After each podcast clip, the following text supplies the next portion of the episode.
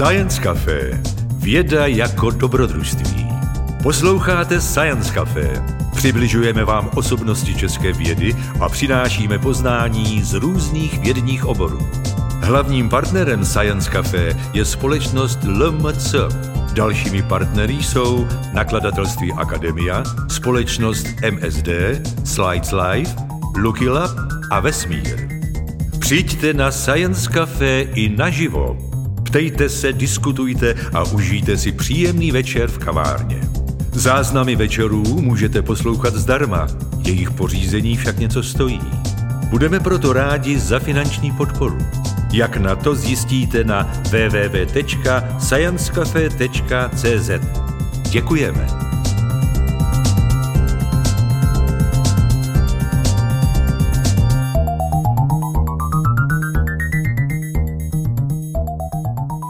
Já to jenom v rychlosti uvedu.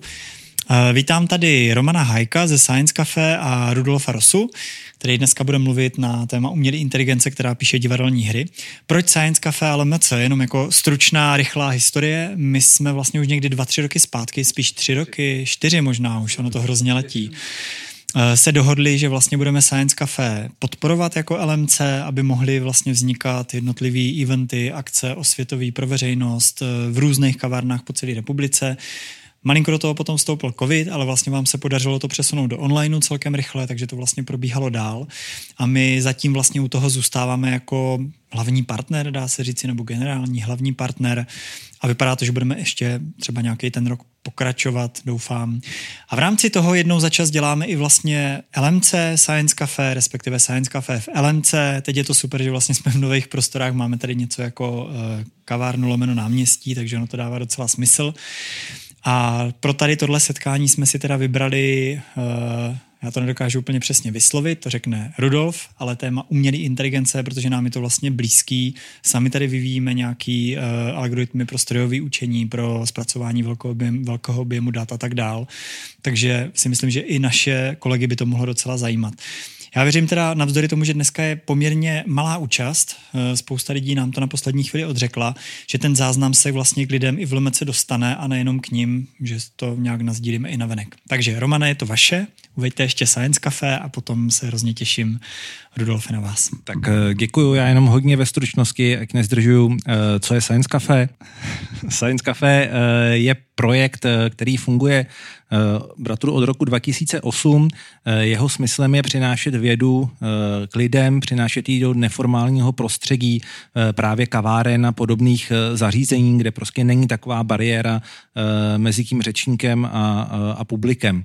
Eh, jinak, jak už tady padlo, od roku 2018 eh, je naším eh, hlavním partnerem LMC, což jsme hrozně rádi. Dneska jsem se snažil to dopočítat za tu dobu od toho roku 2018 i díky teda vaší podpoře bylo zorganizováno 372 až 375, to ne, jako nejsem schopný úplně přesně říct, Science Cafe eh, ve 25 městech eh, v Česku. Eh, aktuálně teda běžíme asi v 17 městech, trošku nás poznamenal, tak už tady padlo ten covid. V době před covidem se těch akcí podařilo uspořádat kolem 120-130 ročně tenhle ten rok už zase začíná nabíhat eh, na to číslo, který atakuje aspoň stovku. Takže eh, jsem rád, že se takhle daří šířit eh, nové poznatky z vědy co nejširšímu publiku. Rudolf se asi představí sám. Já jenom ještě drobnou technickou poznámku, kdybyste se chtěli na cokoliv zeptat, asi lze i v průběhu, klidně se ptejte, jenom vás poprosíme, ptejte se na mikrofon, protože eh, abyste pak byli slyšet na tom, eh, na tom záznamu. Nebudu dál napínat, mějte krásný večer a Rudolf, je to tvoje. Děkuji. Tak dobrý večer, vítám vás na, na Science Cafe na téma theater, umělá inteligence jako dramatik. Moje jméno je Rudolf Rosa, jsem z Matfizu, z Ústavu formální a aplikované lingvistiky, to znamená, věnujeme se Eh, různým projektům zpracovávajícím jazyk, většinou psaný jazyk. A tohle to je jeden z nich ve spolupráci eh, se Švandovým divadlem a, eh, a s Damu a, a s dalšíma lidma. Tak. A takže uh, projekt uh, by se dalo říct, že má kořeny 100 let zpátky. Uh, ta událost, která nás v podstatě postupně nakopla tady k tomu projektu, se stala už v lednu 1921, kdy Karel Čapek, nebo on rok předem napsal, napsal divadelní hru RUR, Rosums Universal Robots, a v lednu, v lednu ta hra měla premiéru. Eh, takže tohle byl nějaký milník, eh, který jednak dal teda světu slovo robot a jednak eh, prostě nakopnul trochu zase nějakou science fiction, která prostě stavila na těch robotech a jakým způsobem budou s lidma interagovat. No a o sto let později my jsme teda uvedli divadelní hru AI, když robot píše hru která eh, je zvláštní tím, že 90% scénáře té divadelní hry bylo automaticky vygenerováno eh, jazykovým modelem GPT-2. A aby to bylo zábavnější, tak jsme to ještě generovali anglicky a překládali automaticky do češtiny. A, a pak teda ještě o rok později jsme uvedli druhou divadelní hru, kterou jsme vygenerovali trochu s dokonaleným systémem, ale, ale v zásadě, v zásadě je, to, je, to, je to podobná věc, takže, takže to je to hlavní, o čem dneska budu mluvit, to znamená, jak jsme, jak jsme vygenerovali divadelní hru pomocí umělé inteligence, a tam jako ten robot zůstal spíš už jenom takovým jako nosným tématem, ale ve skutečnosti asi většině z vás nemusím vysvětlovat, že dneska ty roboti nejsou zdaleka tak autonomní a inteligentní, jak si je představovali lidi před sto lety. To znamená, eh, spíš mluvíme o nějaký umělé inteligenci, která se schovává někde v nějakém výpočetním klastru. A ty, ty roboti jako tam vlastně nakonec nefigurují žádným způsobem. A Tohle teda jakoby je projekt, který v podstatě končí v téhle chvíli, nicméně máme už nějaký jako roz, rozjednaný e, pokračování v různých smyslech, například jestli, jestli nám to vyjde, tak se budeme snažit modelovat českou poezii pomocí neuronových sítí. Uvažujeme o tvorbě nějakého nástroje, který by pomáhal začínajícím spisovatelům a, a nějaký další takovýhle různý projekty máme, máme teďka v plánu. Uh, nicméně, takže koukněme se, uh, co, o, o čem se teda budeme dneska bavit. To znamená, já pustím uh, krátkou ukázku z té divadelní hry, kterou teda jsme loni uvedli.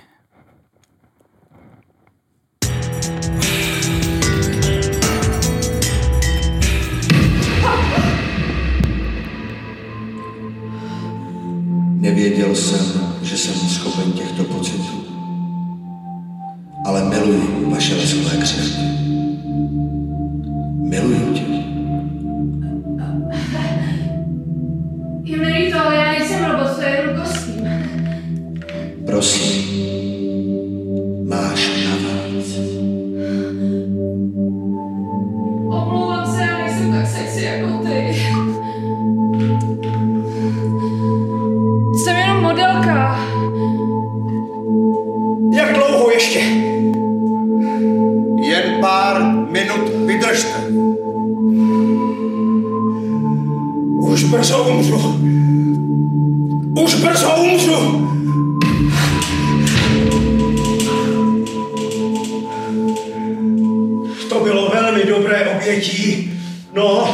Jsem si to.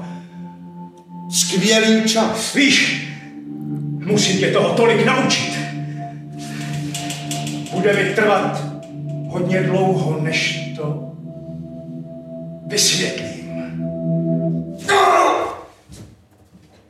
Chci si koupit auto. Ano, to můžeš. Co mám teď dělat? Začni hledat nějaké dobré auto. O autech nic nevím. To nevadí, naučíme tě ty správné věci. Co mám teď dělat? Začni hledat nějakou dobrou práci. To nezní moc dobře. Já jsem vysokoškolák. A zdá se, že jsi velmi negativní. Až všichni zemřou, až bude tvá rodina mrtvá, až všichni zemřete, až bude tvá rodina mrtvá, až všichni zemřete, až budou tvoje vnoučata mrtvá, až budou tvoje děti mrtvé, až budou tvoje děti mrtvé, až budou tvoje... Bože, to je strašné, co si zač? Já jsem prezident Spojených států.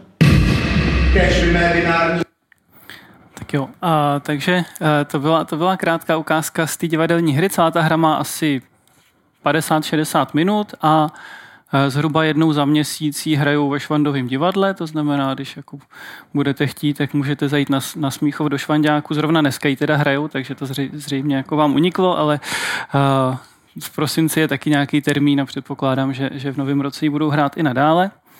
A vidíte, že to teda hrajou jako lidský herci, jako bohužel ty roboti, s těma je to složitější, ale uh, ty dialogy, které jste slyšeli, tak jako 90% toho je vygenerovaný uh, automaticky. A na to, na to automatické generování jsme teda použili jazykový model GPT-2. Možná už jste slyšeli o tom, že taky dneska existuje model GPT-3 a další jako větší, lepší modely. Nicméně před, třema, tře, před těma třema, třema lety, když jsme s tím začali, tak nic lepšího k dispozici nebylo. Uh, takže uh, koukneme trochu na to, co to je. A prostě jako, to je taková jako typická věc, o který většina lidí slyšela, že jako něco takového existuje, nějaký velký jazykový modely a málo kdo má nějakou lepší představu, jak to, jak to doopravdy vevnitř funguje. Eh, takže já to zkusím aspoň jako v základu vlastně naznačit. Když to někoho bude zajímat víc do hloubky, jak se pak klidně samozřejmě můžeme pobavit jako později. Tak, takže uh, jazykový model uh, je nějaký nástroj, který řeší uh, jednoduchou úlohu.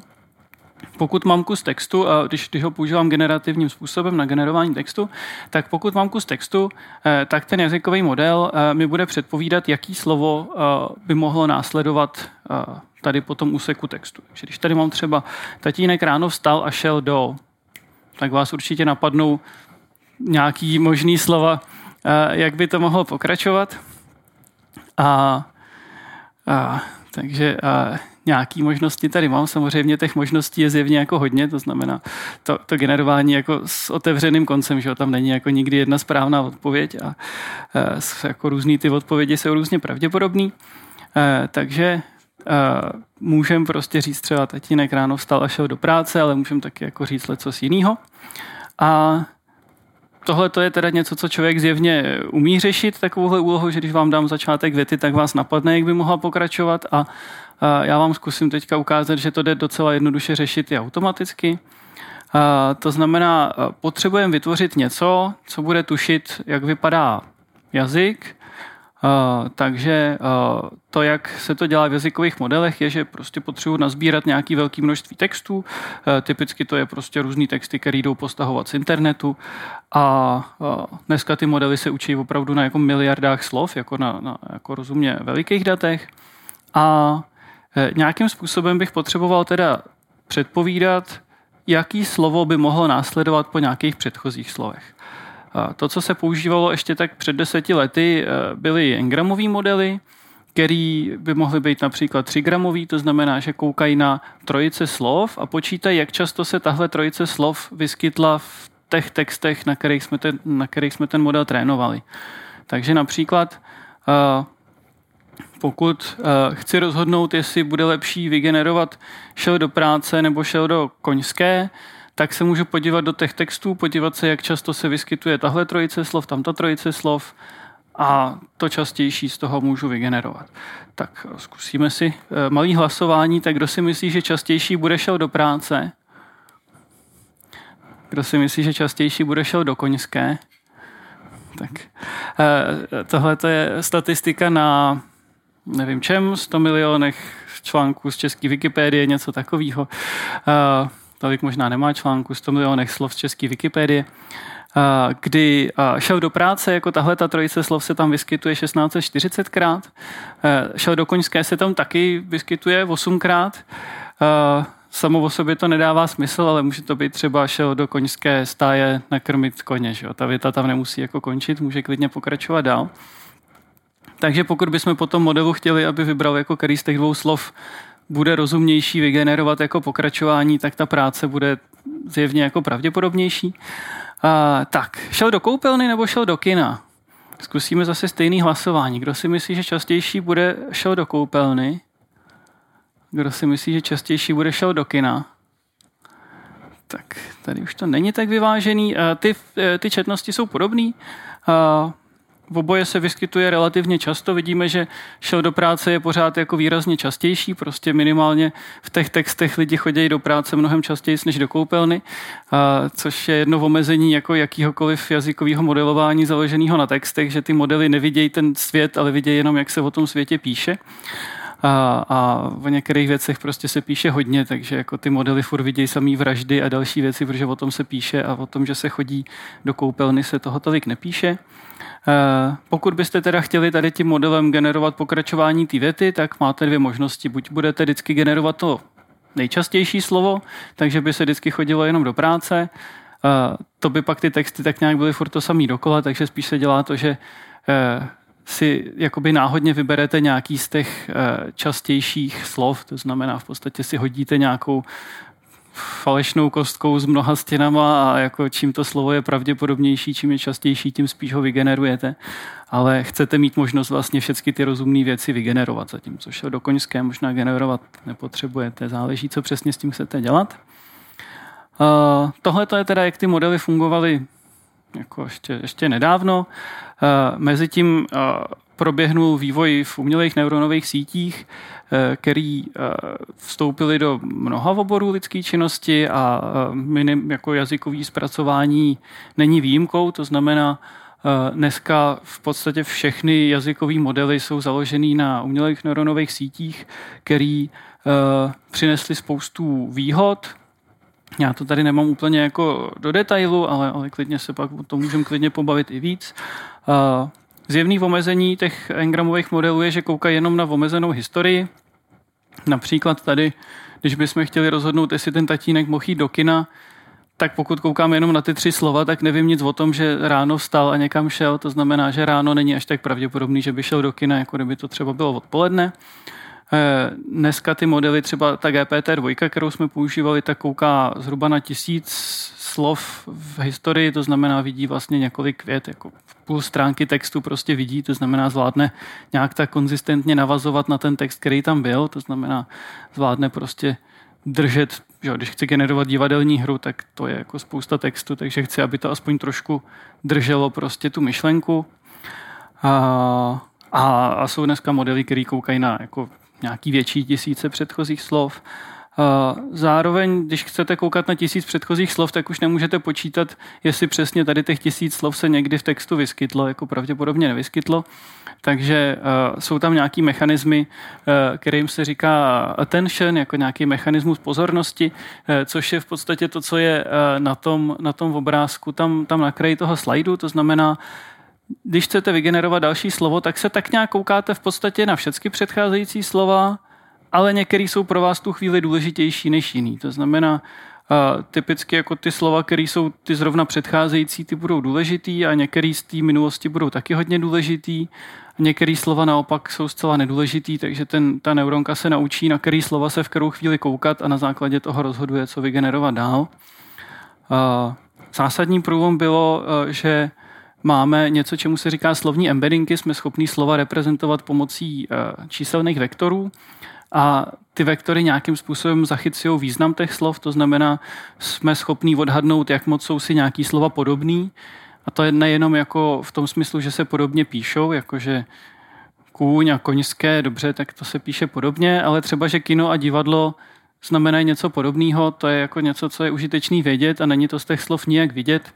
A, a ty systémy v podstatě na základě toho, že se ty slova používají v podobných větách, v podobných kontextech, tak jsou schopní zjistit, že ty slova teda budou mít v nějakým smyslu podobný význam. A jako celkově ty neuronové sítě jsou prostě složitější v mnoha různých směrech, jako je to, je to prostě vodost jako složitější postup, než prostě, že jenom spočítám nějaký četnosti a porovnám je, ale nakonec jako ta idea zatím je stejná. Prostě načtu si ty texty a jsem schopný nějakým způsobem replikovat ty věci podobně, jako byly v těch textech. A My teda jsme vzali uh, ten existující model GPT-2, který, který jsme nevytvořili, ten je od uh, konzorcia OpenAI. Uh, ten teda funguje jenom v angličtině, ale umí teda pro kus textu vygenerovat nějaký pokračování, takže my jsme zjistili, že když tomu dáme kus textu, který vypadá jako začátek divadelní scény a necháme vygenerovat to pokračování, tak ten model vygeneruje nějaký pokračování, který, když má člověk štěstí, tak vypadá jako kus divadelní hry nebo aspoň jako dialog. A protože to teda generuje v angličtině a my jsme chtěli tu hru v češtině, tak jsme ještě zapojili automatický překladač, ten už teda je náš, ten jsme vyvinuli na Matfizu. A posadili jsme před to dramaturga ze Švandového divadla, který teda tomu vymýšlel ty vstupy a pak koukal, co to generuje a dali jsme mu nějaký ovládací prvky, takže mohl v nějakou chvíli říct, jo, tady prostě to generuje nějaký blbosti, takže to se prostě zahodí, nechá se vygenerovat nová možnost a pro ten model je to jako snadný, že on v každou chvíli má spoustu možných slov, který by mohl vygenerovat, tak prostě můžu ho donutit, ať vygeneruje teda něco jiného. Uh, takže ten vstup by mohl vypadat třeba nějak takhle. Uh, popíše se nějaká, nějaká výchozí scéna, nějaká situace, někde nějaký robot, nějaká žena, zadají se tam nějaký dvě repliky, co ty, co ty postavy by mohly jako říkat a pak už se to předá tomu generátoru a on vygeneruje třeba takovýhle pokračování. Co se ukazuje, tak ten jazykový model je schopný jako držet ty postavy, které se tam objevily, že jo? držet tak nějak ten formát, držet se trochu toho tématu. A zároveň jako se tam dějou různé jiné věci, například je zjevný, že ten jazykový model nebyl trénovaný typicky na scénářích. Jako viděl nějaký scénáře, viděl nějaký rozhovory, ale většina textů, který viděl, jsou psaný jako nějaký novinový články nebo jiný články z jednoho pohledu jednoho autora, takže má zjevně problém jako držet tu konzistenci, že aha, to jsou dvě různé postavy a každá jako by to vidí z jiného úhlu pohledu.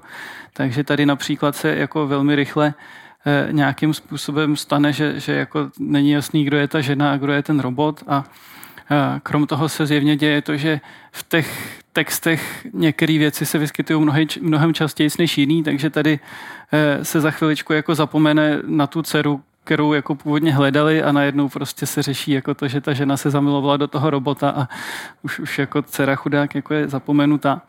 A, a ten dramaturg teda si může říct, že třeba to vypadá jako dobře, tak zkusí generovat dál a, a no, jako v, v mnoha případech z toho vylezou spíš prostě nějaké jako podivnosti, které nedávají moc smysl.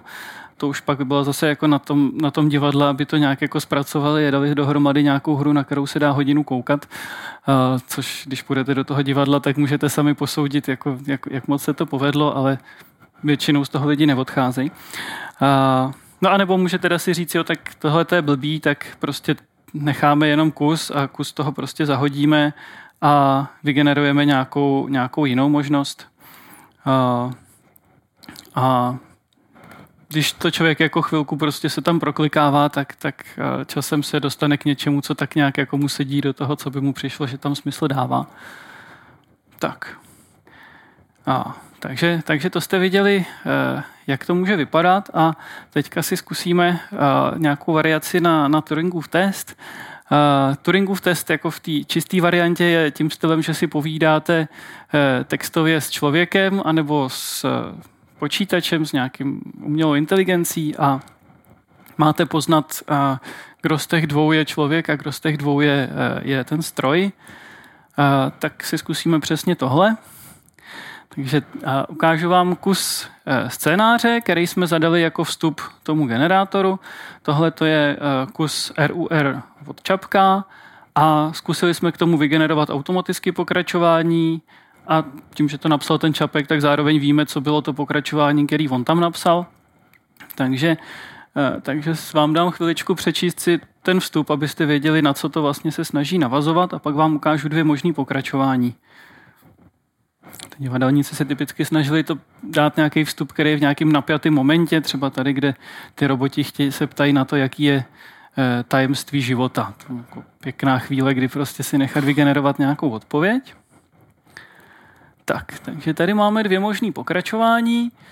Jedno z nich je opravdový čapek a jedno z nich je vygenerovaný automaticky, takže já vám dám minutku dvě, abyste se, si to pročetli a pak si zkusíme hlasovat, co si myslíte, že je opravdový čapek a co si myslíte, že je vygenerovaný. Nevím, jestli je dost velký písmo, když tak si klidně přijďte blíž. tak, takže zkusíme hlasovat o tom, co z toho si myslíte, že je vygenerovaný automaticky. Tak, takže kdo si myslí, že automaticky vygenerovaný je to nalevo, to první? Tak, kdo si myslí, že automaticky vygenerovaný je, je to druhý, to napravo? Tak, takže to je tak 10 ku 3. Uh, tak, uh, vygenerovaný je skutečně to první, to druhý je čapek. Uh, jsou tam jako různé různý věci, podle kterých se to dá jako typnout nebo tak. Tak jednoduchý je, když toho čapka dobře znáte, tak víte, co tam napsal, to je jako jasný. Já vám ukážu pak ještě jeden test se hrou, kterou nejspíš neznáte, takže tuhle výhodu tam nebudete mít. Uh, to, co třeba vidíme, je, že ten jazyk toho čapka přece jenom je 100 let starý, takže je takový trošku jako květnatější, archaičtější, zatímco ten jazykový model a i ten překladač jsou trénovaný na ve směs jako současných textech. Prostě 90% textů na internetu vzniklo v posledních 15 letech nebo tak něco, takže ten jazyk je tam poměrně současný, což tady prostě ten jazyk je takový jako současnější. Jako o, proč jste je zahubili, není úplně věc, kterou byste dneska v textech potkali. Zároveň třeba ten, ten model se drží těch dvou postav, který jsme mu tam dali na vstupu. To teda se nedařilo vždycky, ono se ukazuje, že ten model z těch textů se naučí počítat, takže když ty postavy se jmenují první robot a druhý robot, tak ten model taky zvládne občas generovat třetí robot, čtvrtý robot, pátý robot, šestý robot. Uh, což je na jednu stranu jako hezký, že tu schopnost má, na druhou stranu nám v divadle řekli, no jo, ale my potřebujeme, aby těch postav nebylo moc, jako na tom pódiu. Když každá přijde, řekne jednu repliku a to jako celý, tak... Uh, taky teda negenerujeme uh, scénické poznámky. Že? V, těch, v těch hrách bývá jako něco jako vstoupí třetí robot a odejde čtvrtý robot ukázalo se, že tím, že ten jazykový model vidí jenom ty texty a nevidí, co se fyzicky jako při tom děje na tom jevišti, tak je sice schopný generovat scénické poznámky, které vypadají pěkně, ale nedávají smysl. Jakože prostě vstoupí desátý robot, ale nic neřekne, jenom tam jako stojí. Že? A najednou prostě odejde někdo, kdo tam vůbec nebyl. Že? Tak to se blbě hraje. Takže, takže generujeme jenom ty dialogy. A, tak jo. Ještě jeden test úplně stejným způsobem. A, zase, zase vstup, tentokrát je to hra Klaudie od Josefa Doležela, což je uh, jeden z lidí uh, v tom projektu, jako, jako studentů DAMu, který, který prostě napsal několik her a režíroval tu druhou hru a tak dále. Takže zkuste si zase přečíst ten vstup. Tak, takže je to zaražený ve chvíli, kdy se teda Kristian ptá té Klaudie, co potřebuješ. Tady máte dvě možné pokračování, takže zase vám dám čas si to přečíst a bude stejný hlasování jako předtím. Tak, takže kdo si myslí, že to první je automaticky vygenerovaný? Kdo si myslí, že to druhý je automaticky vygenerovaný? Jo, to je podobný skóre jako předtím, zhruba tak 10 ku 3. Uh, jo, je to tak. To první je vygenerovaný, uh, to druhý je uh, to, co napsal Josef. Uh, tak jako jo, částečně jsou tam vidět prostě nějaké věci, že, že to generovaný jako nedává vždycky úplně dobrý smysl, ale jako zároveň nějakým způsobem se to drží. Zároveň v tom člověkem napsaným jsou taky jako divný místa, které vypadají, že neúplně navazují. To je mimo jiné, protože tam právě nejsou ty scénické poznámky, kdy jako uh, na otázku dáš si něco k pití, zní od, odpověď Klaudie Koltová jako divně, ale tam prostě v té hře jako uh, někdo z nich tomu druhému nějak podává ruku a tak jako dává smysl, že se představují, ale když prostě vidíte jenom ty dialogy, tak tohle to tam není vidět. To, co se stalo tady v tom automatickém generování, je daný tím, jak ten model funguje a tím, že funguje na angličtině, kde když ta postava se jmenuje Christian, tak v angličtině jako Christian je k nerozeznání od, od slova křesťan takže tímhle tím způsobem se tam jako vpašuje prostě to téma toho křesťanství a to je samozřejmě něco, co ten model viděl ve spoustě textů, takže to se chytne jako docela dobře. Jako to, to jako je, tam nemá problém jako vyprávět o tomhle tématu. A to znamená, ukázalo se, že třeba závisí na tom, jak pomenujeme ty postavy. My jsme třeba zkoušeli nějak jako ty jména postav vyházet, aby prostě to nedělalo blbosti s těma postavama, ale ukázalo se, že ty jména postav jsou pro ten model důležitý, že prostě když ty postavy pomenujete jinak, tak se budou chovat jinak a někdy jako zásadním způsobem jinak. Jako když, eh, když kolegové zkoušeli tam dávat jako český jména, jako nevím, Vojta a, a tak, tak se ukázalo, že se to i hned přesune do Indie, protože pro ten model ty jména vypadaly nějak hrozně indicky. A samozřejmě, když tam dáte jako rusky znějící jména, tak se to skvěle odehrává prostě v nějakém ruském prostředí. Jako. A ačkoliv by to jako nemuselo být, že? A ten model prostě se drží jako každého textového náznaku, nějak to jako spojí. Tak. A, takže Uh, viděli jsme, jak ty modely fungují, co z nich jako leze a je zjevný, že teda mají různý omezení. Jako některý jsou daný tím, že ten model, co jsme měli, byl tři roky starý a malý a dneska jsou ty modely větší a lepší, ale spousta těch omezení je principiálních a spousta z nich se netýká konkrétně jazykových modelů, ale vlastně jakýhokoliv strojového učení. Uh, zjevný omezení každého strojového učení je, že je prostě založený na těch datech, které máte k dispozici, to znamená, když chcete generovat novinové zprávy, tak jako generovat fake news je dneska super snadný, protože texty z internetu postohete prostě tuny a na tom se to naučíte dobře. Když byste chtěli vygenerovat novou píseň Amy Winehouse, tak to bude blbý. Ona jich napsala prostě jenom 40, takže toho textu máte fakt málo. Je těžký se to, z toho jako naučit jakoukoliv obecnou prostě znalost čehokoliv. Eh, nebo třeba měli jsme projekt eh, na nějaký zpracování policejních výslechů, to zní jako rozumně, těch jsou jako spousty, jenom prostě nejsou jako dostupný na to trénování. Ukázalo se, že ty policajti nám je jako nesmějí dát, takže prostě to jako bylo tím stylem, že kolega, který to dělal, tak nějak měl jako od nich asi deset jako výslechů, který oni ručně teda napsali jako falešný výslechy, aby to mohl aspoň nějak testovat a pak vždycky přišel s tím natrénovaným modelem k ním jako na nějakou tu prostě policejní služebnu, kde oni to jako řešili. Tam teda ho pustili k nějakému tomu počítači, který v sobě měl ty výslechy, on jako na flešce si přines ten program, oni jako ho na něj dohlíželi, jak to pouští na těch jejich datech, tak to pustil, podívali se, co to dělá, řekli si blbý a zase jako odešel a zase to jako měsíc chodil nějak doma. Takže a jako vy prostě máte jenom to, co máte k dispozici. A ty, ty texty konkrétně pro ty jazykové modely mají spoustu problémů, které jsou i v té hře vidět, protože my jsme chtěli jak ukázat, jak ty modely doopravdy fungují. takže ty texty jsou takový, jaký jsou, jak je lidi napsali. Takže v těch textech najdete spoustu prostě nějakých předsudků, nějakého rasismu, sexismu, agresivity a tak dále. Prostě. A jako když se potkají dva lidi, tak ten, ten dramatur, který to generoval, tak říkal, že tak asi v polovině případů prostě, ať jsou to jakýkoliv lidi v jakýkoliv situaci, tak časem jako dojde prostě na nějaký sex nebo nějakou lásku nebo něco takového, prostě zjevně jako to je nějaký podstatný téma. Zároveň ty modely uh, nějakým způsobem jako abstrahují na těch datech a umějí jako dobře ty typické věci. To znamená, hrozně sklouzávají k hrozným prostě kliše a takovým věcem, protože to je prostě to, co se v těch textech opakuje často, to, co je jako typický. Takže v nějakém smyslu, když chcete, aby ta umělá inteligence byla kreativní, tak tohle to jde jako přímo proti tomu vlastně. Nebo jako záleží, co máte za cíle. Uh, to, co jsme, to, co jsme viděli, je, že ten, ten kontext toho modelu je omezený, dobře, tak prostě vidí to tisíc slov, to je dobrý, když si generovat novinovou zprávu a je, jako divadelní hra má asi 40 stránek a ten model udrží tak jako jednu, takže to jako generovat delší text je, je těžký. A to, co jsme taky trošku uh, zmínili, je, že to vidí prostě jenom, jenom text. Uh, divadelníci tomu říkali, že to je jako prostě autor divadelní hry, který ale v životě nebyl v divadle.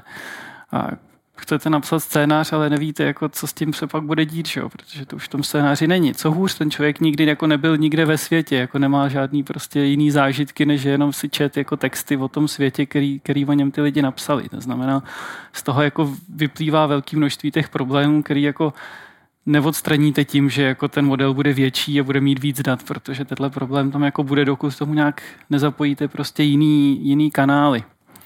No a jak jsem říkal, jako GPT-2 je prostě, je prostě stará a GPT-3 je jako lepší v mnoha směrech, ale jako některých těch problémů se nezbavíte. Zároveň GPT-2 si můžete stáhnout a dotrénovat ji na svých datech. S tou GPT-3 to jde trochu dotrénovávat, ale už se to člověk pak musí platit, takže to není, není tak snadný. Uh, my jsme některé jako ty problémy zkoušeli nějak řešit. Uh, můžu o tom pak klidně říct jako víc, kdyby vás něco konkrétně zajímalo. Jako dotrénovali jsme to na nějakých scénářích, aby ty texty byly víc, víc uh, scénářovitý, by se dalo říct, jako ty divadelní scénáře jsou blbě dostupný, takže jsme trénovali i na filmových scénářích a pak zase stěžovali divadelníci, že je to takový moc filmový, to se dá dělat.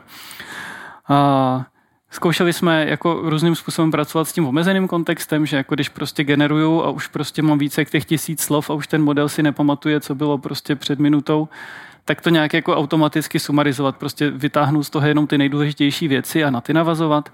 Uh, tam ty experimenty máme dost omezený, ale nějakým způsobem se to dařilo. Uh, generovat hierarchicky jsme zkoušeli, uh, dávalo nám to trošku smysl, pak se ukázalo, že to až tak nefunguje.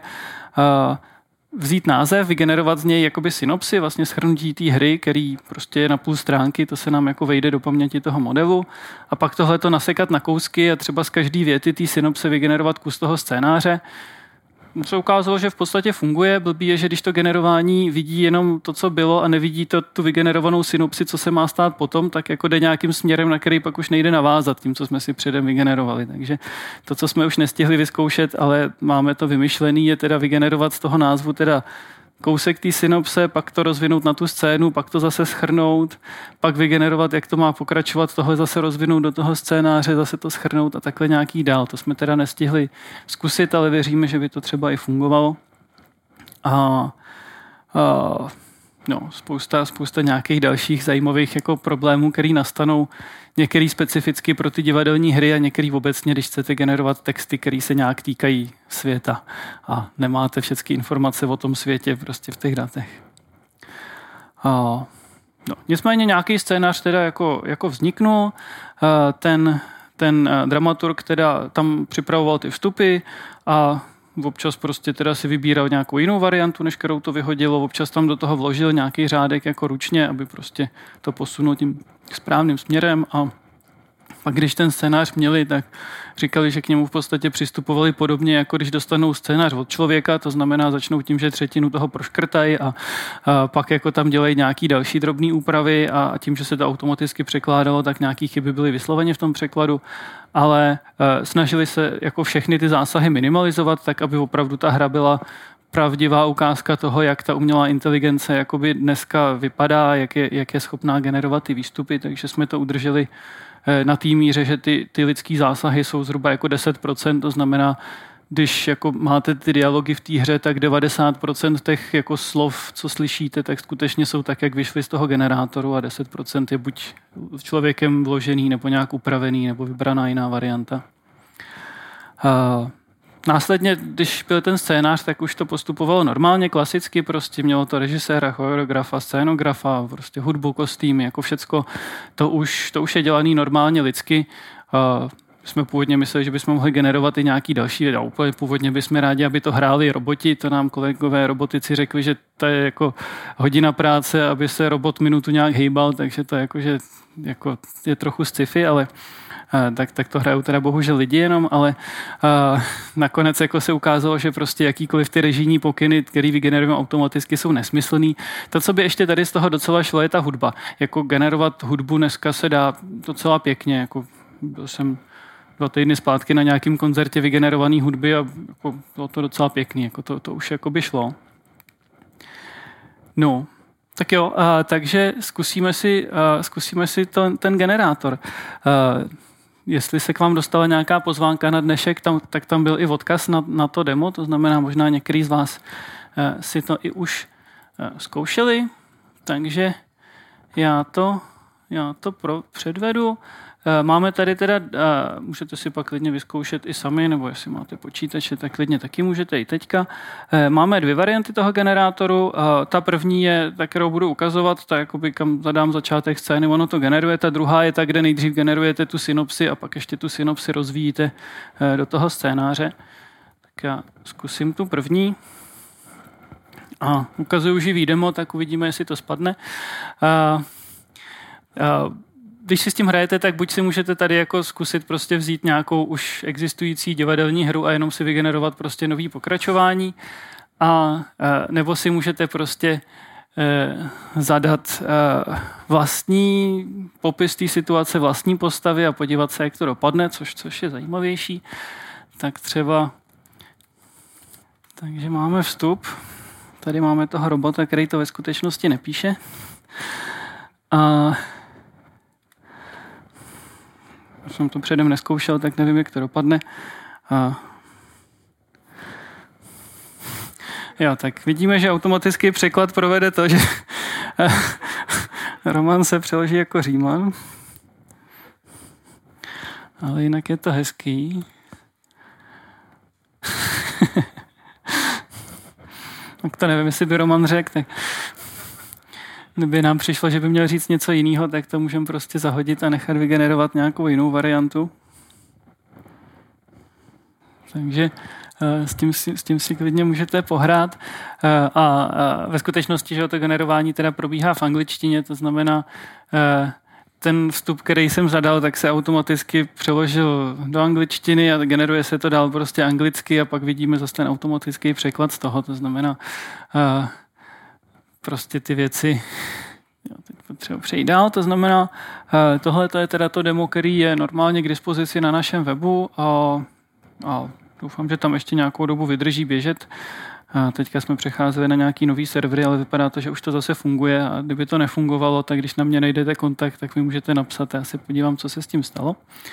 Eh, to, co bych chtěl ještě ukázat, je ta GPT-3, o který jsem teda eh, celou dobu tak jako říkal, že jsme ji neměli k dispozici, nicméně dneska už k dispozici je a eh, asi na tři měsíce tam dostanete zadarmo přístup a můžete si ji zkoušet prostě přímo a pak to stojí nějakých, nevím, 10 centů za vygenerovanou větu nebo něco takového, takže jako si pak můžete jako tam zadat kreditku a nějaký menší množství textů si vygenerovat za celkem jako malý peníze. Ta GPT-2 teda uh, Funguje v zásadě taky v angličtině, nicméně některé ty modely jsou trénované na multilingválních textech, takže můžete tam zkoušet i zadat eh, český texty a ono jim to většinou rozumí a, a občas to generuje česky a občas anglicky, ale už se tomu dají ty povely dávat i docela jednoduše, takže my můžeme zkusit prostě jenom jak jsem teda zmínil, eh, je to jako týmový projekt, eh, který, který jsme vedli na Matfizu ale byli tam lidi ze Švandového divadla, byli tam lidi z Damu a, a, a celý to vlastně vykopnul Tomáš Studeník. A, a, a s některýma těma lidma teďka spolupracujeme na těch dalších projektech. Tak, takže a tohle to je, a tohle to je za mě. E, to znamená, e, koukli jsme se na to, jakým způsobem může eh, umělá inteligence se snažit eh, psát nějakou divadelní hru s tím, že to, co jsme ve skutečnosti použili, jsou teda nějaký neuronový jazykový modely eh, a v zásadě to, co dělají, je banální, prostě generují jako další slovo, další slovo, další slovo, ale jsou takhle schopní vygenerovat docela zajímavé texty. Zjevně to, na co umělá inteligence nebo strojové učení jsou silný, je něco, na co mám k dispozici nějaký velký data, chci řešit nějaký typický častý situace. Eh, to, co je jako těžký, je vymyslet, co vlastně dělat. To ta inteligence jako potřebuje do ní jako kopnout, aby něco dělala a eh, jako nějaká kreativita nebo nějak hodnotit třeba, jestli ty výstupy jsou jako zajímavý nebo hezký nebo tak. To je těžký pro člověka zjistit, jestli scénář divadelní hry je dobrý na to, že to nějak jako automaticky hodnotit. Řešit nějaký nestandardní situace, prostě jako pro ty typické situace to funguje krásně, ale když chcete něco prostě jako divného, tak, tak to jako si neporadí s tím, že to v těch textech prostě nebylo. Takže eh, nějaká taková jako pointa na závěr je, že a, když, když se mluví o tom, jakým způsobem se bude nebo pracuje nebo bude pracovat s umělou inteligencí, ať už se o tom mluví vážně nebo v rámci nějakých jako scifíček, tak jsou jako různý možný jako koncepty, o kterých se hovoří. Že? Jako často to vypadá jako, že je to takový soupeření, prostě kdo bude lepší, jestli jako člověk nebo AI, eh, nebo jestli prostě umělá inteligence úplně jako nahradí ty lidi, protože prostě bude jako po všech stránkách lepší, nebo nás nějak bude jako prostě jako šéfovat, nebo jestli naopak jako lidi prostě dojdou k tomu, že to vůbec jako nechtějí a úplně jako zavrhnou prostě veškerou umělou inteligenci, jako zakážou to. A to, co si myslím, že je dobrý si uvědomit, že uh, prostě to je jenom jako nějaká další entita, která v něčem je dobrá a v něčem je blbá a to, co se jako ukazuje neúplně v tom projektu. Tam nám teda divadelníci říkali, že kdyby měli tu hru napsat sami, tak to je méně práce a bude to lepší hra. Ale když si představíme, že vy jako ten systém za pár let prostě byl jako fakt dobrý, no tak ta smysluplná spolupráce je taková, že ten systém použiju na to, na co je dobrý a na to, na co není dobrý, tak na to použiju toho člověka a dohromady pak budou schopní jako něco udělat. Jako stejně už teďka nám ty divadelníci říkali, že když prostě mají takový ten já se tomu česky nějak říká jako writer's block, kdy prostě potřebuji něco napsat a teď mě nic nenapadá, no tak, že už jako občas použiju tenhle ten systém, který jsme spolu vytvořili, že tam prostě hodí kus toho, co mají napsaný a nechají, ať teda navrhne prostě nějaký pokračování a pak si nějaký z nich vyberou, už to zase jako rozvedou sami, ale že prostě je to jako schopný tohle to dělat. To znamená, to, co jako si minimálně my v tom projektu myslíme, je, že dává smysl hledat prostor na to, jak efektivně spolupracovat s tou umělou inteligencí, tak aby prostě to dohromady fungovalo dobře. Nějaké informace máme na webu toho projektu, zároveň pokud byste se někdo chtěli vrátit přímo tady k těm slajdům, tak ty jsou uh, taky na internetu a zároveň bude z toho ten video záznam, takže tam se to dá uh, taky najít. Tak, takže já vám uh, děkuji za pozornost a uh, můžeme nějaký dotazy a, a pak samozřejmě já tu ještě nějakou dobu budu, takže, takže se můžeme pobavit i jako soukromnic. Děkuji. Tak eh, klidně se ptejte, já pokusím se to nějakým způsobem moderovat, takže jestli vás někoho napadá něco, na co byste se chtěli tamhle vzadu. Filipe, budeš dávat? Jo, tak tady a pak dozadu. Já eh, zdravím.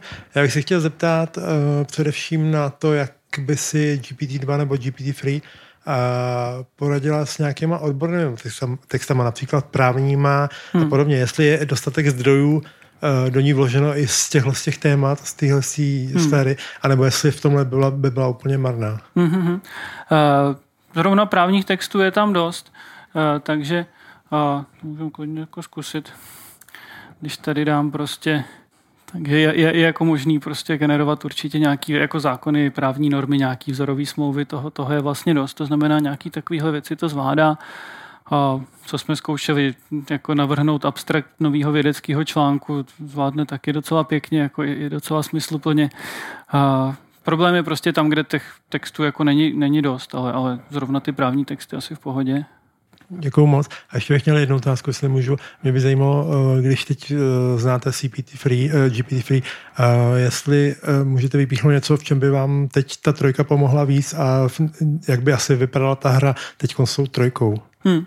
Jo, děkuju. Uh, jo, jako tam uh, spousta těch problémů pořád bylo takových, že ten model nebyl schopný jako udržet konzistenci se sebou sám. Prostě měl tam jako spoustu nějakých jako protiřečení. Uh, v tomhle ta, ta GPT-3 je lepší. Ta prostě je větší ten model, větší ty texty, uh, větší vlastně ten kontext, na který se to kouká. To znamená, uh, když jsme jako to jako letmo testovali prostě ke konci toho projektu, kdy už ta GPT-3 pro nás byla dostupná, eh, tak se ukázalo, že jako spousta těch problémů tady toho stylu, že to jako prostě najednou nedává moc smysl, prostě odejde to jako k nějakému jinému tématu, ty postavy si jako navzájem prostě protiřečej a i s, jako sami se sebou, tak toho se tam jako neděje tolik, jako, jako pořád to prostě nastane, ale uh, v, jako v menší míře. No. To znamená, nějaký eh, ty, ty, ty prostě hry, co jsme generovali my tím nástrojem, tak jsou nevyhnutelně vždycky nějakým způsobem absurdní.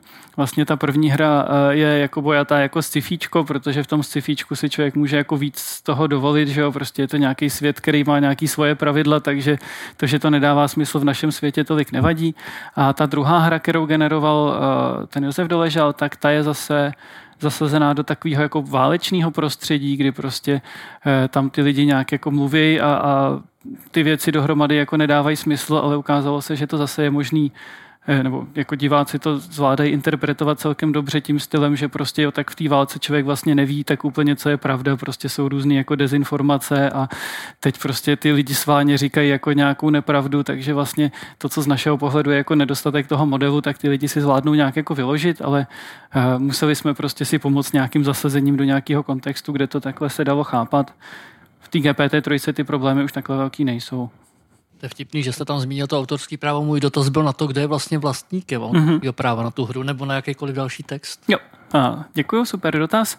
Je, jako stručná odpověď je, že je, naši právníci o tom nějakou dobu diskutovali a usoudili, že dle jejich současného výkladu současného českého autorského zákona e, ta hra není autorským dílem, protože nemá z jejich pohledu lidského autora, e, takže to jako je jenom prostě věc, kterou může někdo jako vlastnit, nějak s ní jako nakládat, ale nepod, nepodléhá to ochraně autorského práva.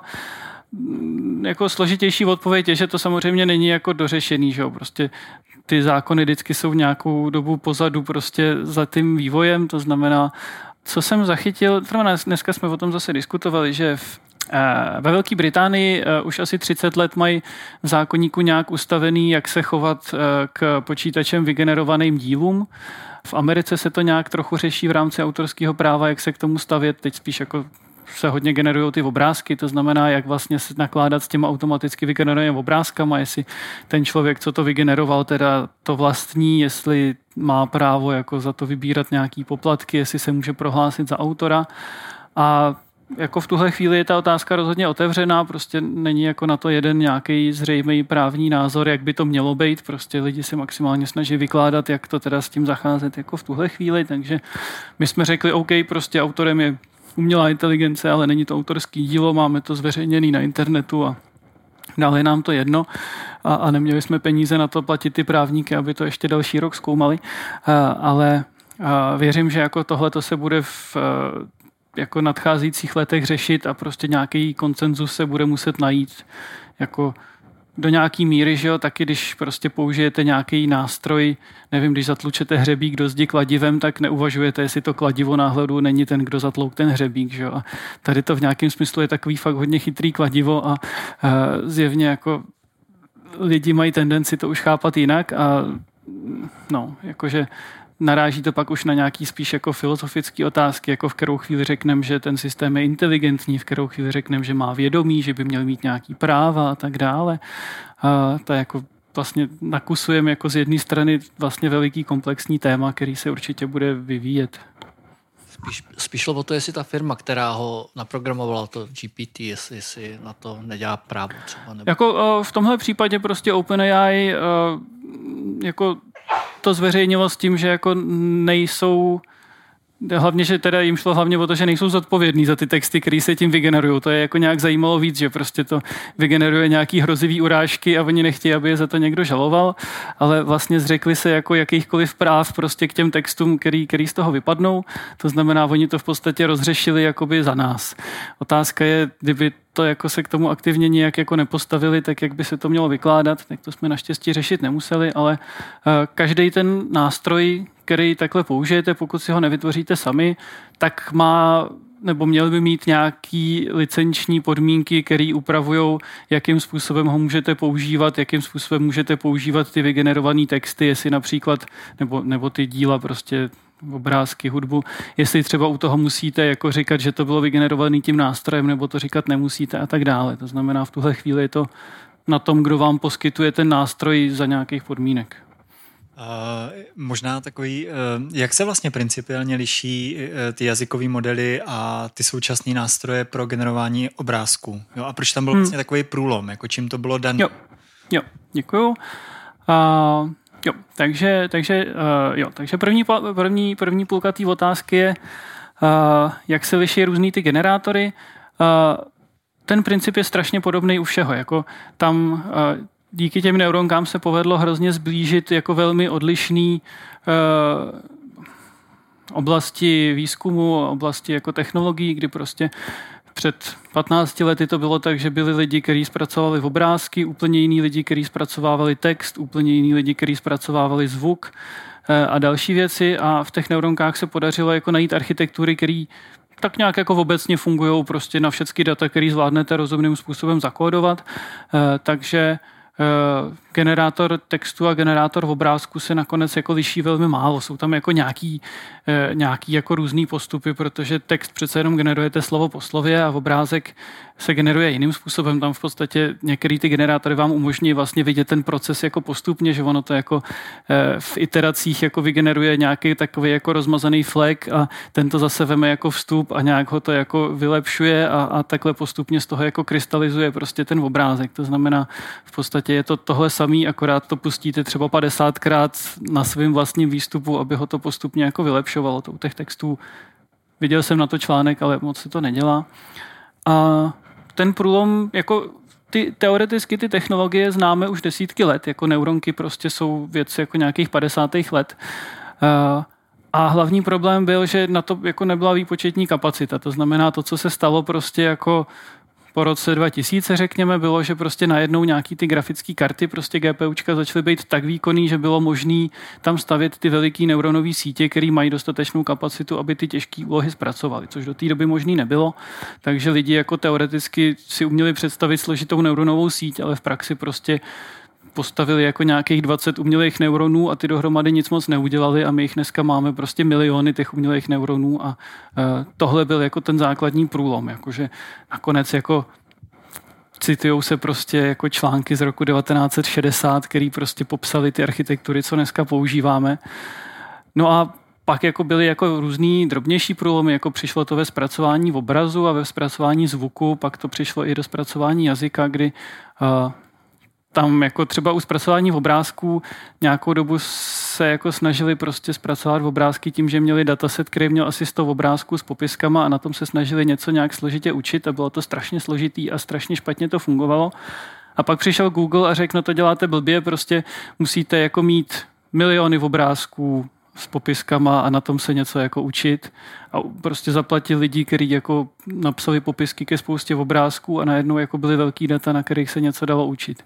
Co se týče textů, tak tam třeba je to česká stopa, tam Tomáš Mikolov, který uh, studoval VUT v Brně, uh, tak uh, v rámci diplomky nebo dizertace vymyslel právě, jak reprezentovat slova pomocí číselných vektorů, protože slova se blbě cpou neuronkách neuronkám na vstup a najednou ty číselné vektory jsou to, s čím ty neuronky pracují, takže najednou se ukázalo, že je možné to zpracovávat těma neuronkama, které v tu dobu už existovaly na zvuk a, a na obraz a najednou se prostě ukázalo, aha, tak prostě to můžeme dělat úplně stejně.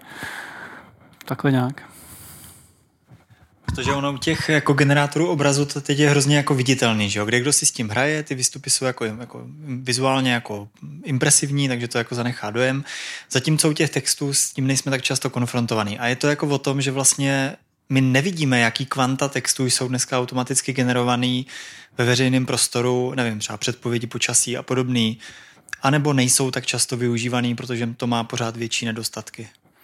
Jo, um, ukazuje se, že lidi u těch obrázků jsou trochu tolerantnější, že jakože Uh, u toho textu vidíte jako každou podivnost. Prostě každý jedno slovo, který je trošku divný, tak si toho člověk všimne. Zatímco u obrázku říct, jako tenhle jeden pixel je divný, to jako člověk si neřekne. Prostě když to tak nějak zhruba vypadá dobře, jsou tam jako i tak problematické věci, jako pořád ty generátory v obrázku třeba uh, jsou notoricky špatný v generování prstů, takže když vidíte jako ty generované obrázky, tak těch prstů mají často jako 4, 6, 8, občas se nějak divně jako prorůstají skrz sebe, že to je jako těžký, že jako něco, čeho je jedna nebo dva, to je dobrý, něco, čeho je spousta, jako vygenerovat prostě tady nějaký strom, že jo, tak jestli bude mít květů 50 nebo 100 je jedno, ale trefit se přesně do těch pěti, to se ukazuje, že je jako těžký.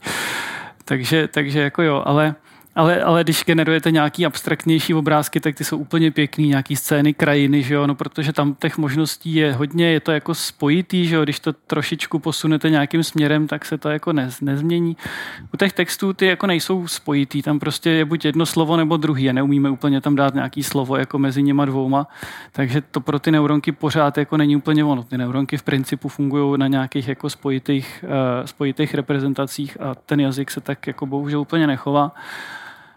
Jinak jako Jo, jako řekl bych, hlavní rozdíl je pak, že ty obrázky jsou víc sexy, takže to se snadno jako sdílí, jako lidi spíš koukají na obrázky, než by četli texty. Ale jsou jako ve veřejném prostoru generované texty, uh, generování předpovědí počasí se nějakýma jednoduchýma způsobama používá už desítky let a uh, Máme kolegu v, ve firmě Genia, která, která vlastně dělá jako různý, různý projekty a s nějakýma zprávama se snaží generovat uh, různé zprávy, jako zprávy uh, ze sportu, zprávy o burze.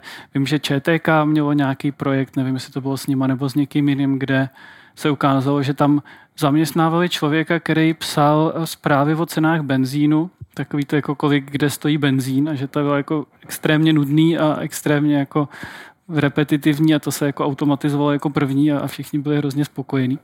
Takže, takže takovýhle nějaký jako mechaničtější věci, to, to se jako generuje běžně a pak jako spíš tak jako experimentálně. Nemyslím si, že teďka už jakoby, nebo nevím o tom, že by někde jako vysloveně profesionálně byly nasazený takovýhle jako otevřený generovaný texty. Umím si představit, že až budete stavět nějakou novou budovu a budete tam chtít mít na zdech nějaký texty, takže se nechají nějaký automaticky vygenerovat, ale tam jako člověku bude trošku jedno, že tam možná jsou nějaký nesmysly. A jinak vidím spíš takový vysloveně jako experimentální využití, že občas někdo má někde nějaký projev a, a řekne tam prostě kus, který je automaticky vygenerovaný a pak teda řekne, že to bylo automaticky vygenerovaný. A, ale spíš je to zatím pořád taková jako kuriozita. Ještě tamhle vzadu jeden dotaz. Já myslím, že u poezie to bude dobrý, tam ty podivnosti jsou tolerované, takže teď bude asi hodně poezie. Že?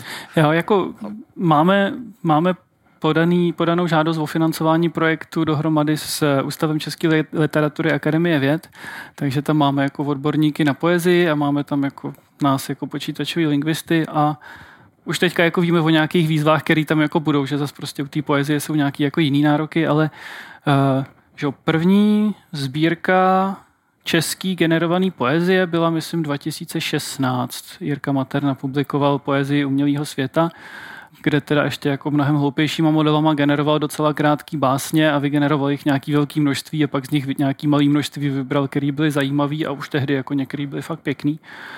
Takže jo, jakoby záleží jako pak, co od toho člověk chce, ale věřím, že minimálně tím, že ty texty budou kratší a, a nebudou muset jako být tak uh, sevřený nějakou realitou, tak, takže to bude jednodušší, ale taky u těch divadelních her byly problémy, které jsme nečekali. Já jsem chtěl teda ten dotaz směřovat, jestli můžu si dovolit ještě zase k obrázkům.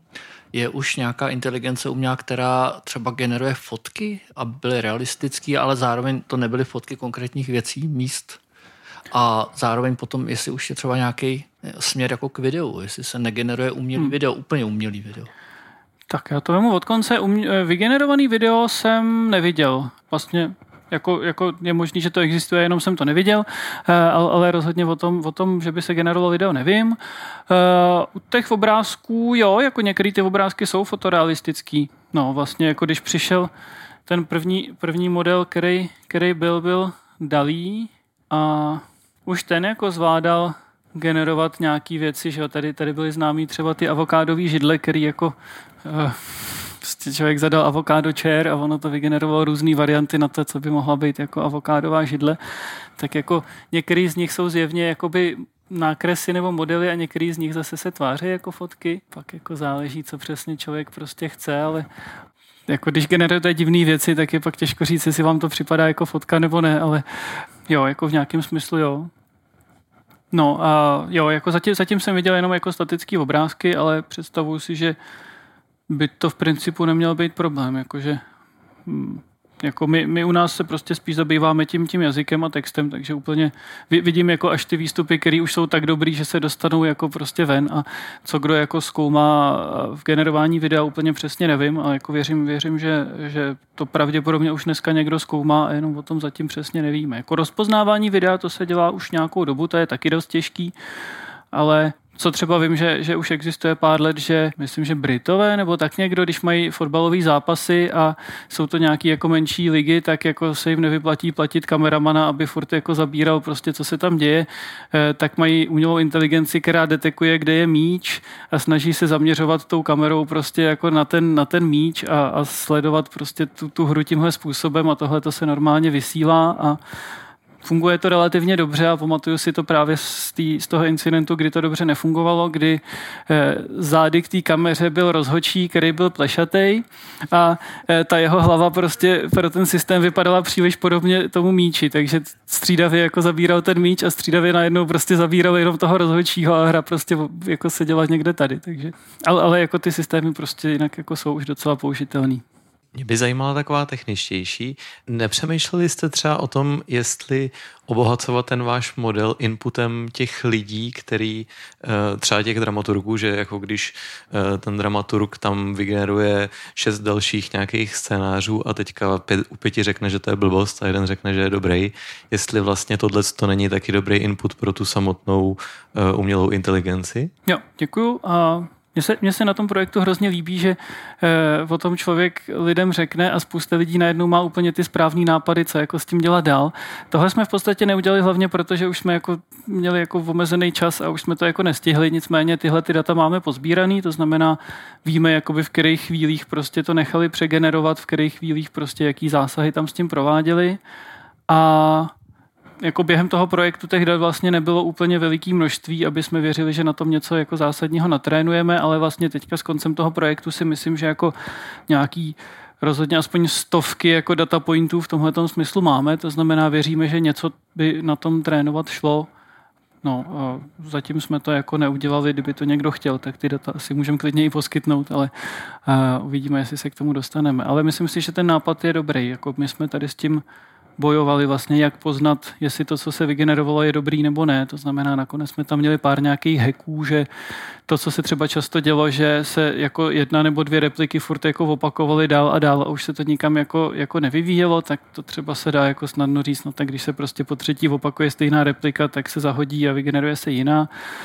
Uh, pak jsme tam nasadili, co si čemu se říká Natural Language Inference, uh, což je vlastně nástroj, který se snaží hledat uh, kontradikce mezi dvouma textama. Že když mám dvě věty, tak ten nástroj se snaží automaticky rozhodnout, jestli ty věty jsou v souladu, anebo jestli si protiřečej, protože to je problém, který jsme často pozorovali, takže se snažíme automaticky detekovat a zahazovat prostě věc, která si protiřečí s tím, co bylo předtím. Tohle to jako tu kvalitu třeba nějak zlepšilo a pak nám zase divadelníci říkali, no jo, ale občas je to jako zajímavý prostě, jako že ne vždycky to chceme jako vyhodit a nebyli nám schopní jednoduše říct, jak se pozná, co je dobrý, co není dobrý, ale máme od nich ty data, kde klikali jakože dobrý a špatný a jenom jsme je zatím nevyužili na nic. Eh, mě by ještě zajímalo, já jsem tu hru neviděl, a eh, mě by zajímalo, jestli vůbec eh, celkově splnila to, co měla, jestli, jestli udržela nějakou myšlenku a jestli když člověk odchází z, tý, z toho divadla, jestli jako si řekne OK, tak to někam směřovalo, mělo to nějakou myšlenku, zavřelo to, jako uzavřelo se to do ničeho, anebo to byl prostě jenom sled jako rozhovorů a bylo to takový, jako, že dobře, bylo to zajímavý, ale jako nic to ve mně nenechalo. Děkuju, to otázka je strašně správná, já jsem tohle to vlastně neřekl. Eh, byť to je vlastně nakonec to ultimátní hodnocení toho, jestli ten projekt uspěl nebo ne, jestli teda ta hra prostě je koukatelná, jako co to člověku dává, nedává.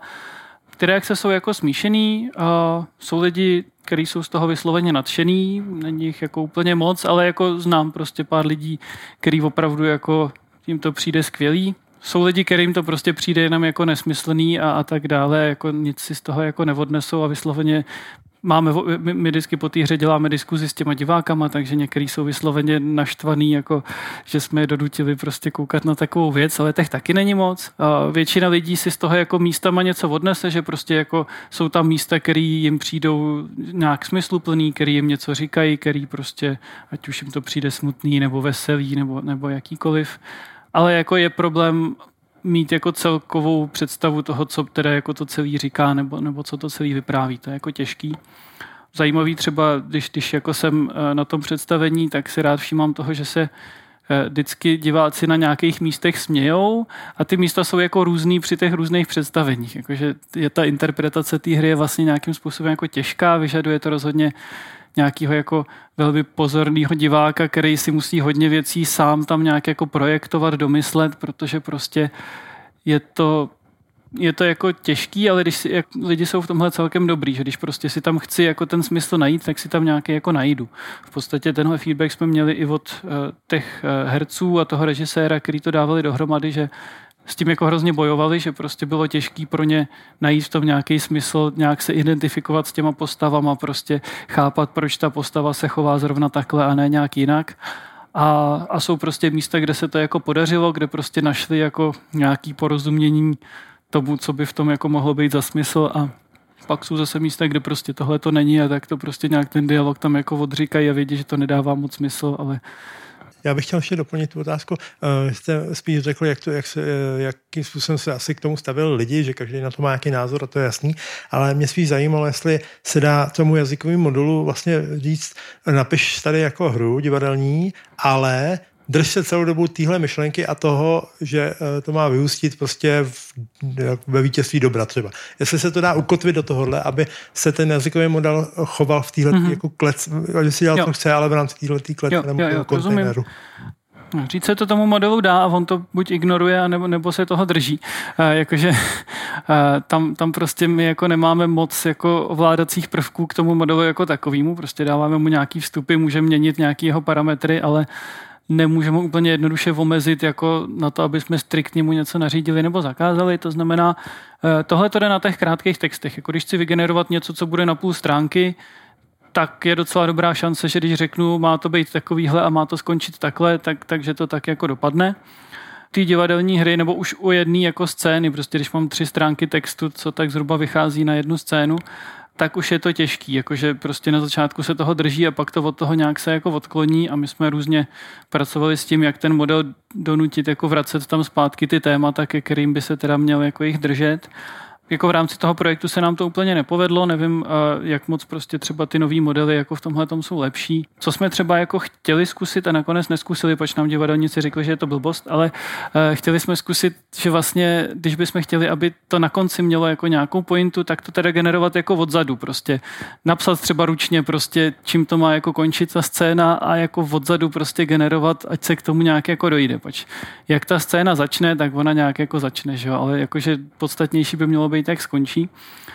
To nám divadelníci říkají, no to je blbost, jako takhle prostě nikdo, žádný člověk nepíše, že by psal jako odzadu, prostě to je jako fakt divný prostě, takže to jsme jako nedělali a furt si teda myslíme, že by to možná bylo dobrý, ale měli jsme jako tisíc věcí, co zkusit, takže tohle jsme zrovna neskoušeli a ta zkušenost byla taková, že často právě nějaká jako pointa nebo nějaký ukončení tomu chybí, že eh, když, když to jako generuje, tak ono to prostě generuje dál, dál, dál a dějou se různé věci. Jako v malých množstvích případů se stane, že to nějak skončí. Prostě jedna postava zabije tu druhou a, a pak to skončí. Občas jedna postava zabije tu druhou a pak si furt dál povídají, protože to jako... Uh, no. Uh, častější je, že, že buď to prostě jakoby neskončí a tak nějak prostě jenom se to tak jako rozbředne, prostě ty témata už tak nějak se zapomenou a tam nějaký prázdný fráze se můžou točit prostě jako nekonečně dlouho a uh, Další věc, co se, co se někdy stala, no, jako dělá se, dělá se častěji, ale ne tak často, je, že uh, ten model jako ví, že ty, ty rozhovory občas končí tím, že ty postavy řeknou jo, tak čau a odejdou, takže oni nějaký témata jako řešejí a pak najednou jedna z nich řekne jo, tak čau a ta druhá řekne tak čau a jako je konec prostě, aniž by to jako nějak smysluplně skončilo. Takže, takže ukončovat scény to jako neumí. Zároveň nám jako divadelníci říkali, no tak s tím mají lidský autoři taky problém, jako jak jako ukončit prostě něco nějak vypointovaně. No, tak, a, takže, takže tak, no. Je to těžký. Tak jo, možná ještě prostor na jeden, dva poslední dotazy, jestli ještě někdo máte. Jenom jestli nějak spolupracujete, nebo jste jeden tým, nebo no, stejné skupiny s digitální spisovatel, jak je ten projekt? Jo. A jestli si dáváte třeba zkušenosti? Jo, digitální spisovatel, to je Honza Tyl, Dita Malečková, tady ty lidi. Známe se s nima, není tam jako aktivní spolupráce, není jako projekt, na kterém bychom dělali přímo spolu, ale Jo, jako potkáváme se na různých diskuzích a nějak si zveme, zveme se navzájem na přednášky a bavíme se o těch věcech. Jo, oni dělali digitálního spisovatele, dělali takovou tu, tu Matildu, co v nějaký té předvolební debatě se ptala nějak těch politiků na nějaké věci, to jsou taky oni. A, digitálního filozofa mají, kdy jako na nějakých filozofech dotrénovali myslím, že GPT-2 ještě v tu chvíli a snažili se generovat, co by ty filozofové řekli na nějaké moderní otázky.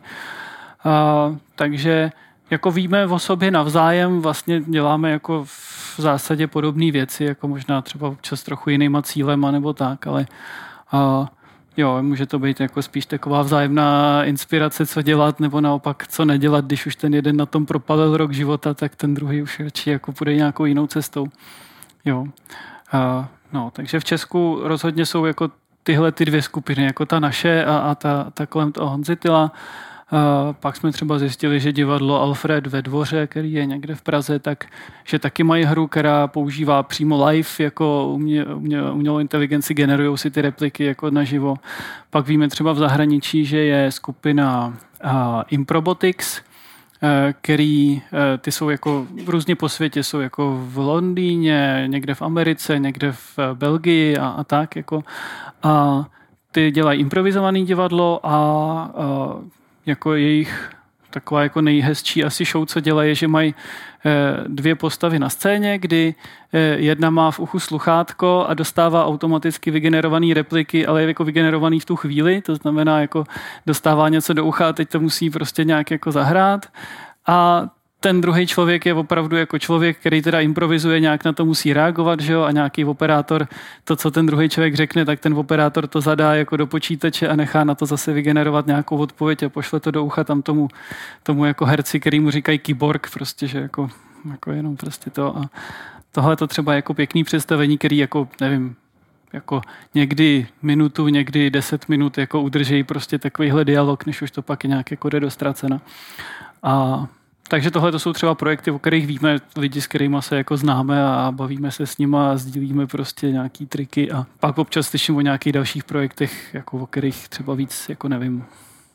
Tak jo, pokud máte někdo... Ještě... udělat dialog dvou sítí? Že by spolu, že by to nebyl dialog jedné sítě, který by si ona generovala, ale hmm. navzájem by si povídali? Jo, to určitě by to šlo, jako technicky to nemám připravený, jinak bych to klidně hnedka zkusil. No, jako neskoušeli jsme to, my jsme měli tohleto, v, no, v podstatě jsme to zkoušeli. Eh, zkoušeli jsme to tím stylem, že jsme si říkali, mám ty dvě postavy a teď oni prostě tak nějak, jak to generuje ten jeden model, tak oni tak nějak se střídají, přelejvají, není jasný, kdo je kdo. Tak jsme zkoušeli vzít něco jednoduchého, takže rozdělíme jo, jako pomocí nějakého automatického nástroje vezmeme repliky a rozdělíme je na to, kde to vypadá, že to říká spíš jako nějaký optimista, je to jako spíš pozitivní nějaký ladění a co vypadá, že spíše nějaký pesimista, že je to nějaký jako negativní ladění. Tohle jsme si vytáhli z těch dat, natrénovali jsme na každém z tom jako zvlášť ten model a nechali jsme, ať si teda povídá jakoby ten optimista s tím pesimistou.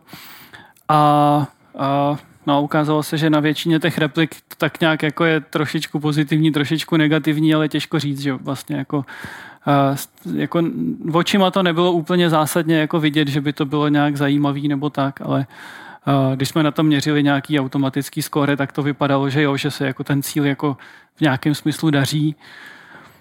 No, uh, vlastně to znělo zajímavějíc, než jsme to zkusili a když jsme to pak zkusili, tak jsme si řekli, no tak to máme zase nějaký vygenerovaný dialog, který je trošku jiný než ty předchozí, ale asi ty sítě byly taky jako příliš podobný v nějakém smyslu, jako zajímavý by bylo vzít nějakýho chatbota prostě, já nevím, jako 15 let starýho, který je nějaký jako jednoduchý pravidlový a opravdu má jako jiný jazyk než ty moderní modely a, a tohle to jako možná pustit proti sobě to, si, to jsme taky neskoušeli, ale, ale myslím si, že tohle to by bylo vlastně, že ten výstup by byl jako zajímavější. Ne nutně, že by nám to přineslo nějaký nový vědecký poznatky, ale že by to nějakým způsobem mohlo být zábavný.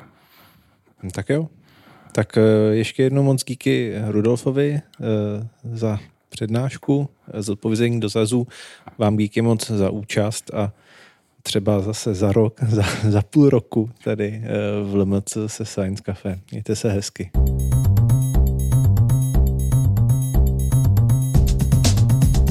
Děkujeme, že jste poslouchali Science Café. Pozvánky na nejbližší akce a možnosti, jak Science Café podpořit, najdete na www.sciencecafe.cz. Další podcasty si můžete poslechnout na SoundCloud, Spotify a slideslife.cz. Science Café. Věda jako dobrodružství.